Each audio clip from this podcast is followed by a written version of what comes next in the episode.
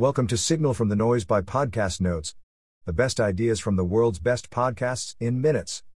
Please enjoy the notes from episode 75 Dr. Paul Conti, Therapy, Treating Trauma and Other Life Challenges, Huberman Lab. Introduction Defining trauma. Trauma, something that overwhelms our coping skills and leaves us different moving forward. We can have memories of something negative, but trauma rises to the level of changing the function of our brains, changes in mood states, sleep, behavior, etc. There is a level of guilt and shame that come with trauma and often lead people to avoid exploration about the changes that take place, the opposite of what we need to do. Our reflexive response to trauma is an attempt to change the past. The limbic system is the emotional system in our brain. Trauma can come from acute or chronic things, or even vicarious events, for example, seeing someone suffering. Quote, as a person who's treated addiction very intensively over many years, I feel sure that the majority of addiction I see and treat arises from trauma. Dr. Paul Conti. By bringing trauma to the surface, we remove its power. Maladaptive brain changes associated with trauma. Brain markers of trauma, punishment, avoidance, control. The trauma inside of us often leads to a desire to punish ourselves. The brain tries to make us better by hurting us more. A distraction and anger feel more gratifying and let us avoid the actual matter at hand. Our desire to control stems from an urge to see the future and try to dictate it based on our past. The confusion of trauma part of the brain wants to punish us, part of the brain wants to avoid it, and another part of the brain wants to make it better. Repetition compulsion People will traumatize and re traumatize themselves over and over. Think of people who repeatedly get into abusive relationships. Repetition compulsion We all have an innate desire to solve our traumas, so repeatedly put ourselves in some version of that event. The brain tries to make sense of the trauma by recreating the situation and trying to make it right this time to relieve the suffering. Substance abuse and drugs mask the emotional state and allow detachment and avoidance. Quote, when logic and emotion come head to head, emotion wins all the time, it's powerful enough, it will always win. Dr. Paul Conti. Trauma as a source of motivation. Sometimes we fuel from trauma, taking something negative and turning it into something beneficial. For example, dad was an alcoholic, and you wanted a better life, so studied extra hours. Sublimation, transforming the negativity into something positive or adaptive. Sublimation limits our perspective of what we can see and do through the lens of trauma. The problem is that we can become attached to the trauma and avoid working through it because we're dependent on it. Quote, I have not seen one person who has addressed the trauma but become less functional. Dr. Paul Conti. The importance of talking. Trauma creates internal arousal, often guilt or shame. We need to confront the trauma without repeating compulsion, Quote, we so often try and change the trauma of the past in order to control our future. What that really adds up to is the trauma of the past dominates our present, but it doesn't have to be that way. Dr. Paul Conti. The answer is to explore the trauma and look directly at it. We're so afraid of looking at the trauma, we'll look anywhere but right at it. We need to put words to the trauma and remove the shame. Over time, this will allow you to see things from the outside with a new perspective. Crying is one of the best coping mechanisms we have, Putting words to the trauma will evoke a shift from anger and frustration to processing and compassion. We need introspection through words. If we're always thinking about things in the same way we have in the past, we stand the risk of re traumatizing ourselves. We need to have new thoughts and not just bounce around in our own minds. Self coping mechanisms. Our brains need something from the outside to really move past trauma. Self exploration can be tricky because it's easier to mask and can take you to a worse place. Short term soothing, none of which are a good idea food, drugs, sex, negative thoughts, all of which take place at the expense of long term change. Bring new eyes to the problem.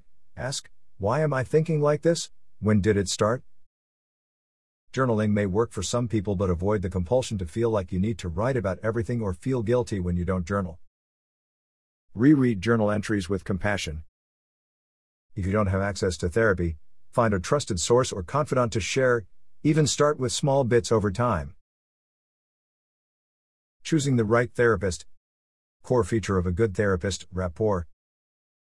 It's not helpful to try to fit yourself into the box of your therapist, you want to be yourself. Good therapists should shift to what you need without being dogmatic about modality. Try a few sessions with a therapist to see if rapport is good. If it's not the right person, find someone else. The right therapist doesn't mean it's always pleasurable or enjoyable, it can be a tough journey at times. How to approach therapy. Preparing for therapy, do whatever helps you get into a state to be fully present. Maybe it's a walk, giving yourself time to get there and park without rushing, etc. After your session, some people do best taking a walk and reflecting on the session, some write down their aha moments. Do what works for you. The key is to be present during a therapy session, then consolidate and retain the information. Dose This is individual, but generally, it's hard to get anywhere with less than once per week. Turn up the intensity if there's something you really need to process, i.e., crisis point. Some practices will condense 30 hours a week with different therapists throughout the time. Take ownership of your therapy and journey. If your needs aren't met, change something, whether it's the therapist or modality. Drugs and pharmaceuticals. Psychiatrists only have talk to diagnose and treat. Medicine is just one piece of the puzzle, Approach to prescribing medicine 1. Ask whether the diagnosis responds well to a drug. 2. What is the severity of the condition? 3. Is there a medicine to help the patient engage in therapy more completely? Antipsychotics can improve distress tolerance. Don't get fixated on the phone. In the US, we take 5x more medicine than European countries. Our insurance system makes it difficult to really get to the root during 15 minute sessions weeks apart. Our healthcare system is focused on short term soothing at the expense of long term benefit. Medications get overused in large part for systemic reasons instead of really getting at the core and exploring what's going on. Remember, medications have side effects as well, it's worth exploring alternative routes depending on the condition. Short term use of medication it is possible to have a brief stint with antidepressants, anti anxiety, or antipsychotics for more temporary regulation of mood and distress tolerance. AD and ADHD medication can be extremely effective, but all attention deficit is not attention deficit disorder. Inability to focus can come from poor sleep, anxiety, poor diet, stress, trauma, etc. People who truly have AD/ADHD tolerate the stimulants well versus people who use the medications but do not. Our system makes physicians quick to make diagnoses when there's an opportunity to throw medication at it. Cannabis narrows our attentional perspective and has been helpful for some levels of distress, but there is a risk it can make you focus on the traumatic event. Cannabis is safer than alcohol but not uniformly safe. Medicinal use of psychedelics. Psilocybin and LSD have gained momentum for therapeutic use. We get lost in the outer parts of our brain cortex, which is focused on survival. When we can explore deeper in the brain, we can bring truth to the surface and see events with more clarity instead of using the lens of survival. Psychedelics provide an opportunity to explore how our brains are really functioning and which parts of the brain matter in experiences. We don't fully understand hallucinations, but it could allow you to access deeper things you otherwise dissociate from, Used clinically, psychedelics are powerful tools for trauma and will be beneficial in exploring deeper regions in the brain instead of just the surface. MDMA increases dopaminergic and serotonergic transmissions, which put the brain in a unique state. MDMA studies are showing strong benefits for healing from trauma because it's almost granting you permission for introspection without the chatter of guilt, shame, or fear. Importance of choosing words and self care. Trying to overly control language is not good, but being specific in your words is. Define your words. Social media can be used to harm people from a distance and throw anger at others. Important factors in self care sleep, sunlight, positive interactions with others, proper nutrition, living in secure and comfortable settings.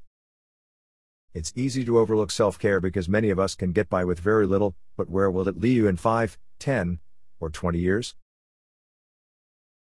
That wraps up the notes for this episode. Five star ratings are very much appreciated. Don't forget to go to podcastnotes.org and subscribe to our free newsletter. The top 10 ideas of the week. Every Monday.